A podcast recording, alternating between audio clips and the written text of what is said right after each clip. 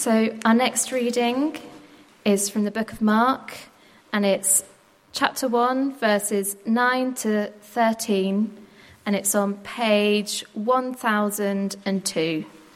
So, that's page 1002, Mark chapter 1, verses 9 to 13. At that time, Jesus came from Nazareth in Galilee and was baptized by John in the Jordan. Just as Jesus was coming up out of the water, he saw heaven being torn open and the Spirit descending on him like a dove. And a voice came from heaven You are my Son, whom I love. With you I am well pleased.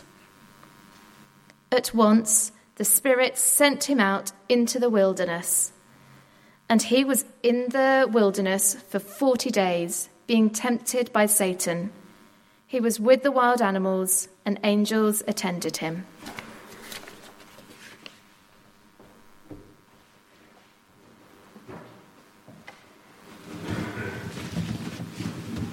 Thank you, Maria. Please keep Mark chapter 1 open if you would, and we'll pray with those words open before us. Father, we take to heart uh, from that very reading itself, that description of uh, a voice from heaven being heard.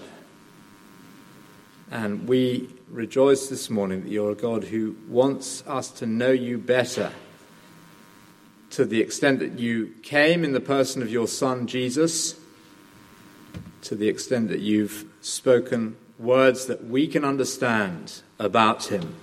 We thank you that you reveal yourself to us, Father, and we pray that you would do so even this morning as we think a bit more about him. And we pray it, Father, for Jesus' sake. Amen.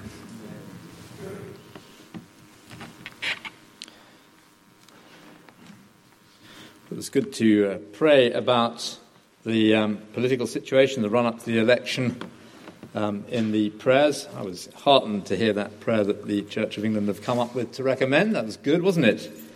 One of the byproducts of the um, political meltdown that we've been living through for the last few years, of course, is that we end up realizing the limitations of human leadership.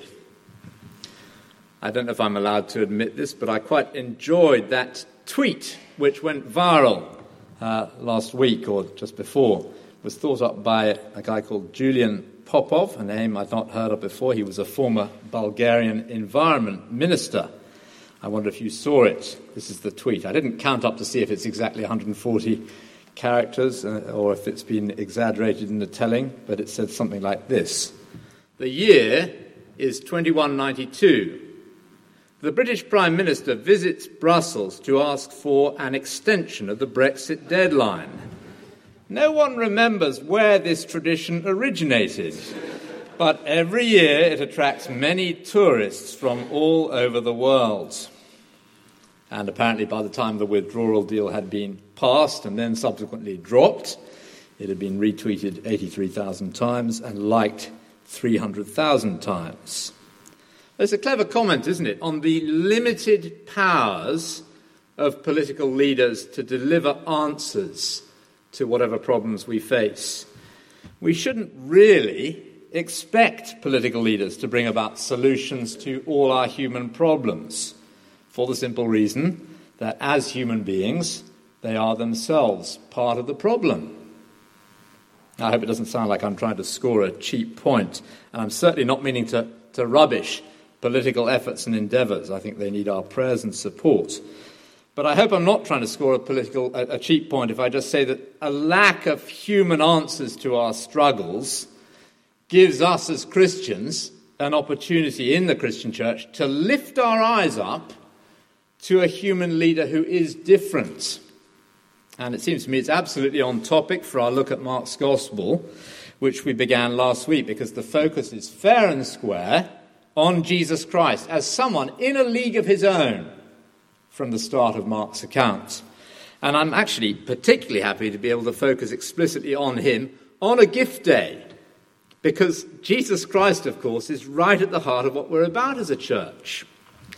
And I admit that I often forget that. Business strategy tells us that every institution has to work out what their unique selling point is. And I think I, I, easily sort of slip into that mentality. I think, well, what we've got to promote at All Saints would be we mention our children's work or our, our preaching or the, the caring, multi generational family community, all of which I certainly think are really important. I celebrate those things, but actually, they aren't the most important thing about us.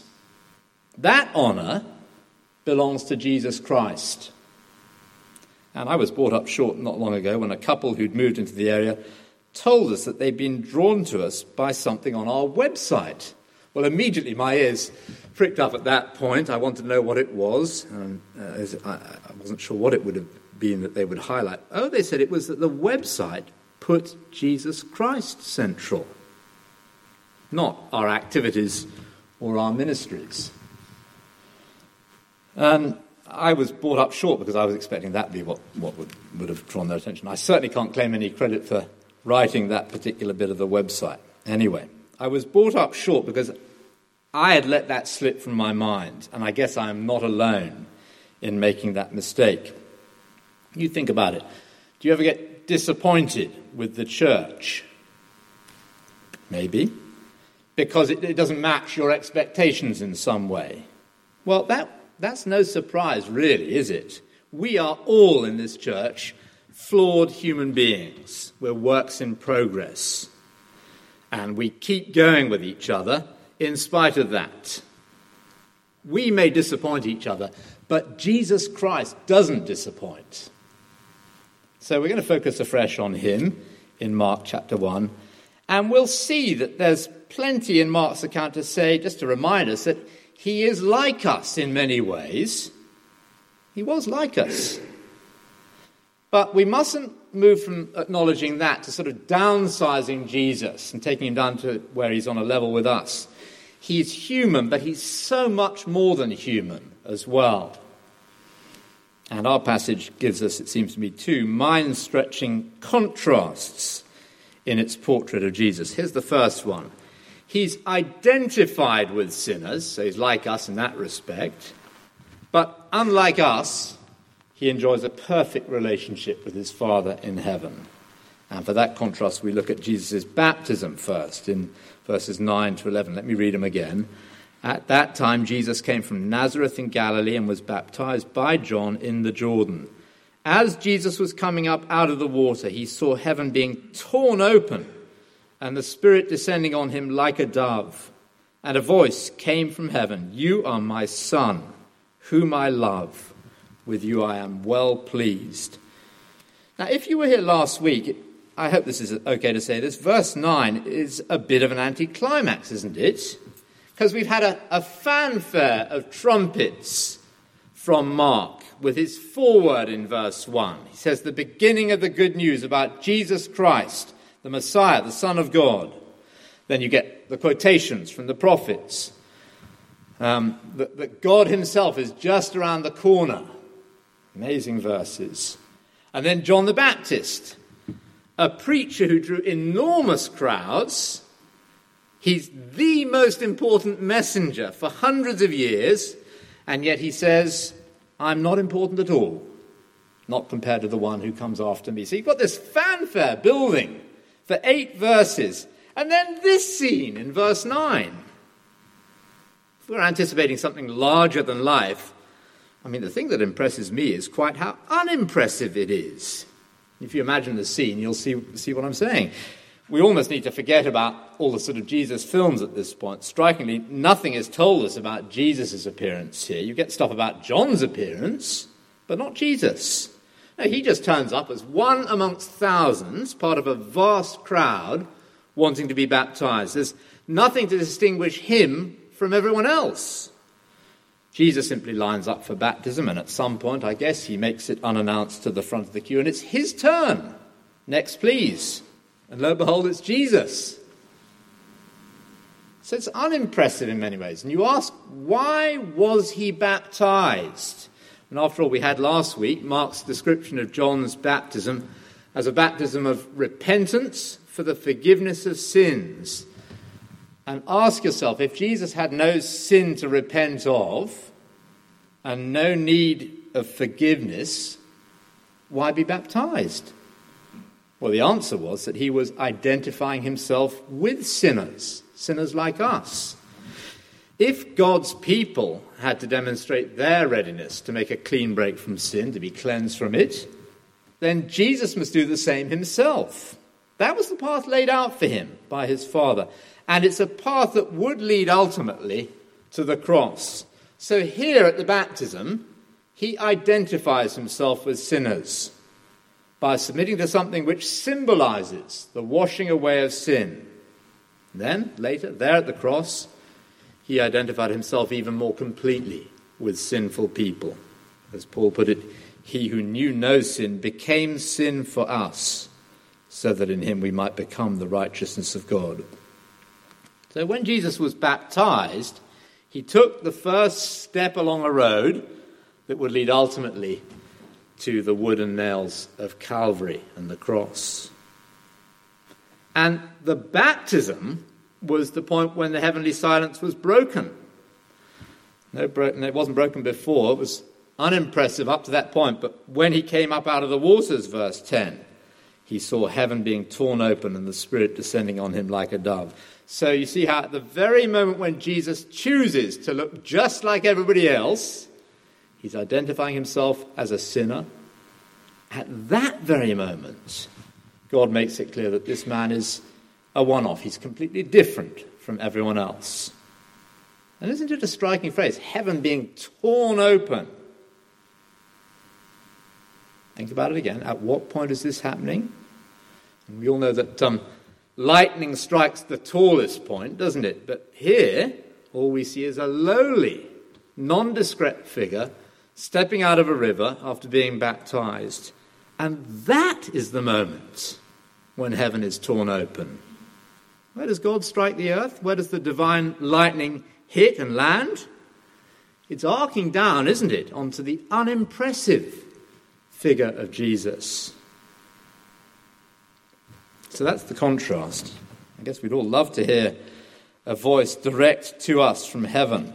I think it was Woody Allen who said once, if God would only speak to me just once, if he'd only cough, if I could just see a miracle, if I could see a burning bush or the seas part, or my uncle Sasha pick up the check. So, in other words, I think he's saying there, if his miserly uncle were ever to pay the bill for him in a restaurant, that would be such an unheard of thing that it'd be tantamount to the clouds parting and God making himself known unmistakably. Well, it happened here. And everything about the incident shows how unique Jesus is. Think about the Spirit descending on Jesus like a dove. Last week, John the Baptist was predicting that the one who came after him would be the one who gave the Spirit, or who would baptize in the Holy Spirit. And this incident is why he can do that. He can give the Spirit because he has received the Spirit as it descended on him like a dove. If you know your Old Testament well, you might remember how Isaiah prophesied that a shoot will come from the stump of Jesse, in other words, from King David's line.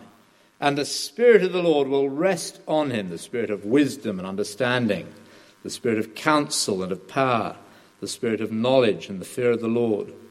And later on, Isaiah puts words into that figure's mouth The Spirit of the sovereign Lord is upon me because he has anointed me to preach good news to the poor. And what those different predictions amount to is that there was this hope that a royal figure who would be anointed by the Holy Spirit would come to rule God's people and to rout God's enemies. Always before, the Holy Spirit had only come on specific individuals for specific tasks. You think of Gideon or Samson, they're good examples. But one day, God's special servant would come. On him, the Spirit would rest and remain. And at Jesus' baptism, it becomes clear that he is the one that Isaiah was predicting. The Spirit came and rested on him as a dove. And that was when Jesus was anointed for his rule, it was his coronation ceremony. And the heavenly voice makes a similar point because in saying of Jesus, This is my Son, God the Father amazingly was echoing the words of Psalm 2. He said to me, You are my Son, today I've become your Father. Ask of me, and I'll make the nations your inheritance. You'll rule them with an iron scepter, you'll dash them to pieces like pottery. So he may seem insignificant as he makes his way up out of the Jordan River, but that figure has the crown of the universe. And every day, every, every one of us, one day, will acknowledge that. Every one of us here. He's going to rule the nations, then he's certainly going to take charge of us. And we'd be fools to ignore that. There is a, actually one other reference to Isaiah, uh, which we had in our first reading uh, way back in the start of the service. Here is my servant whom I uphold, my chosen one, in whom I delight. I'll put my spirit on him, and he'll bring justice to the nations. And that actually points onto the cross because it's from one of Isaiah's servant songs, his prophecies about the coming servant who would suffer for his people's sins. You probably know that in the Old Testament of uh, Mark's day, they didn't have chapters and verses. They didn't have the numbers that we have in our, on our Bible pages. So to refer to a, a passage in whole, usually you just quoted a small part of it.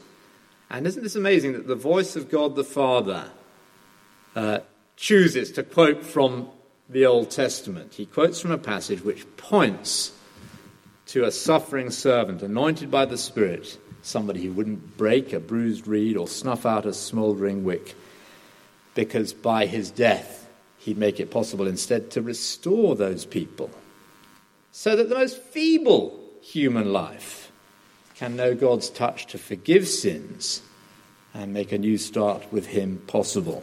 That would come to pass through Jesus' death on the cross. But the journey started at the baptism.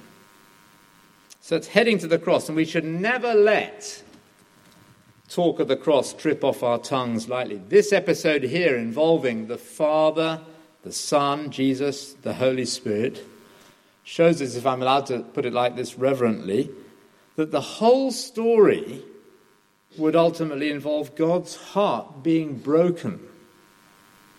You and I deserve God's judgment for the way we've tried to place ourselves at the center of the universe. And it's only at the cost of his Son that he's able to forgive us. The Son whom he loved, the Son with whom he's well pleased, as he says here. I grew up with um, rights to decorate my own room walls with posters, and we used to go to a shop that I never see anywhere anymore called Athena. There were no looks around the room at nine o'clock, as I mentioned, Athena and the poster shops. Well, they used to sell a classic poster you always saw in Athena a few years back. It was a classic black and white photo of the typical 90s man, a shirtless, muscle bound man with arms like tree trunks, standing looking down with complete devotion into the eyes of a tiny baby boy that he's holding. So you get the picture. He's a huge hulk of a man but he's tender hearted towards that baby. And you can imagine he'd do anything for that baby. And nobody else would dare touch a hair of that baby's head. The man in the poster wouldn't allow anything to separate him from his son. And surely you could say something similar of God the Father and his Son Jesus Christ, only infinitely more so. This is the Son, loved by his Father for all eternity and yet he gave him. Such is his love for the men and women he, he, longs to save. He only had one son to give, as it were. He loved him, and yet he gave him. So that's the first contrast we notice about Jesus in this passage. He's identified with sinners, so he's like us, but unlike us, he enjoys a perfect relationship with his Father in heaven. And amazingly, he's on a path which opens that relationship to us, as we've already thought about today. Much more briefly, you'll be relieved to hear there is a second contrast. He is opposed by Satan, and he has that in common with us too. But unlike us, Jesus is victorious in his battle with the devil. So again, Jesus is quite unique. Verse 12 At once the Spirit sent him out into the wilderness, and he was in the wilderness for 40 days being tempted by Satan. He was with the wild animals, and angels attended him. Now, this is, this is amazing, is it not? Isn't this striking how, from the moment of glory, as it were, when heavens are opened, torn open, the voice speaks, Jesus has an immediate reversal there. At once, the Spirit sent him out into the wilderness. Take note of this, it's so important. The presence of the Spirit did not immediately eliminate all struggle and difficulty from Jesus' life. Not at all.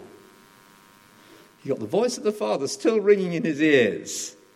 And at once, he finds himself the object of Satan's sustained attention. Now, you could argue it was pretty unique in the sense that Jesus got 40 days of that treatment. He is in a category of his own. But in one sense, there's nothing unique about this. From the start of the Bible, the devil has opposed the entire human race. We meet Satan first in Genesis 3, where the devil tempted mankind to rebel against God. He promised them freedom, but when Adam and Eve followed him, they found they actually yielded control to Satan. And ever since then, by nature, we are all under his power. So, in the life of Jesus, as we read on in Mark's Gospel, we'll see that cruel power over the human race again and again in the form of demon possession in all sorts of ways which are slightly unfamiliar to us as 21st century readers. I think that's because today the devil's tactics against the human race are slightly less obvious than they were then. In an anti supernatural age, it doesn't suit the devil to draw attention to himself too obviously and he operates often undercover instead of the sort of full frontal assault that we witness in the life of Jesus in his lifetime. But it's significant, isn't it, that Jesus wasn't somehow removed from the fight. He was protected in the battle, says he was served by the angels, but he wasn't removed from the battle. And in that sense, he was like us. But in one important respect, he was very different. Elsewhere, we read that he was tempted in every way like us, yet without sin. So, where we succumb to Satan, Jesus triumphed over him. Now, I think there are huge lessons of encouragement for us in this. There is a warning, obviously, if we follow in Jesus' way and in his steps, we will find we don't just gain a friend, we do, but we make ourselves a bitter enemy as well. We will be opposed by Satan if we're following Christ. And I hope it doesn't sound super spiritual for me to say this, but I detect the devil's hostility against Christians in multiple ways at the moment in the life of our church. Some of the strains we've had in our relationships, in group dynamics within groups, in marriages, between individuals, up and down generations. I can list all sorts of different ways. Maybe you can think of others that I haven't even thought of. But you know the sort of thing that happens in relationships. One of us says something, and the meaning or intention gets skewed somehow. And in a moment or two, brothers or sisters are at odds with each other. And then the sort of secondary effect, the ripples spread out as we go over the original discussion again with others in the fellowship. You know what the, the name Satan means, don't you? It means accuser. And where accusations are being trade, traded and, and taken to heart, even when that's between Christian brothers and sisters, it may well be the arch accuser who's taking advantage of the situation, even if that's unwittingly as far as we're concerned. We have an enemy, as Jesus did. But if he was protected, so too will we be. With, this is company, isn't it? Angels giving us their special care, if only we could see that. And even if we fail, and if we're honest, we often do, yet in Jesus we have the victory because he triumphed in this cosmic battle. He is quite unique. So look out for all the pointers to his triumph as we read on in Mark's Gospel over the next few weeks.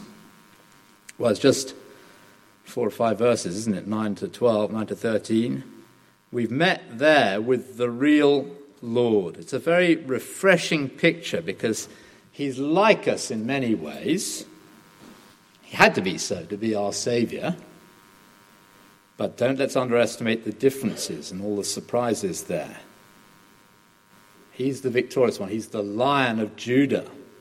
He's not just what we expect him to be. And I think we can thank God that that is so. We're going to have a chance to do that in our closing hymn this morning Jesus, the name high over all.